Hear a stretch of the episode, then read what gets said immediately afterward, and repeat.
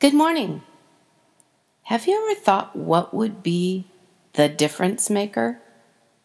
Or who might be the difference maker?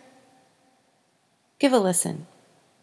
Starting with the prayer God of my forefathers, I cry unto you. You have been the refuge of good and wise people in every generation. When history began, you were the first enlightener of minds. Through all the ages, you have been the Lord and giver of life, the source of all knowledge, the fountain of all goodness. The patriarchs trusted you and were not put to shame. The prophets sought you, and you committed your word to their lips.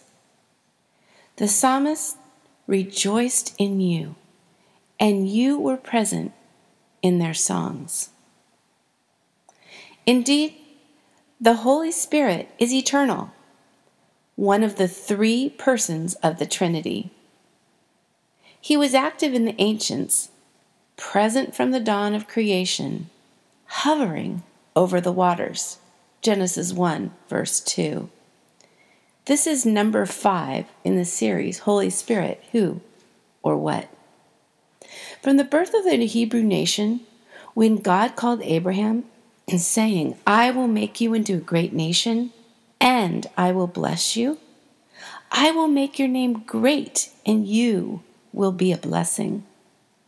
The Jewish people perceived the Spirit of God to be the creative and life giving power of God.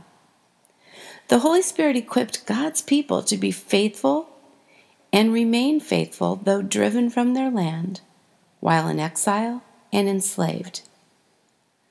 Look at the understanding of Elihu, one of Job's loyal friends who came on the scene toward the end of Job's trials.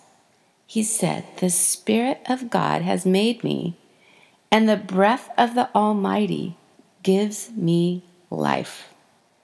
I might just take that as my sustaining statement and prayer once again, the Spirit of God has made me, and the breath of the Almighty gives me life.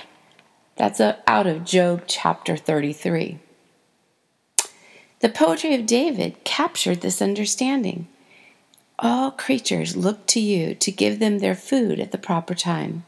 When you send your spirit, they are created, and you renew the face of the ground. Take a look at Psalm 104. Wow, it's full of so much. Special dispensations of Holy Spirit power were given to rest upon men and women of God, like Moses and Caleb, Joshua, Samson, Deborah, Esther, and David for work that God had for them to do.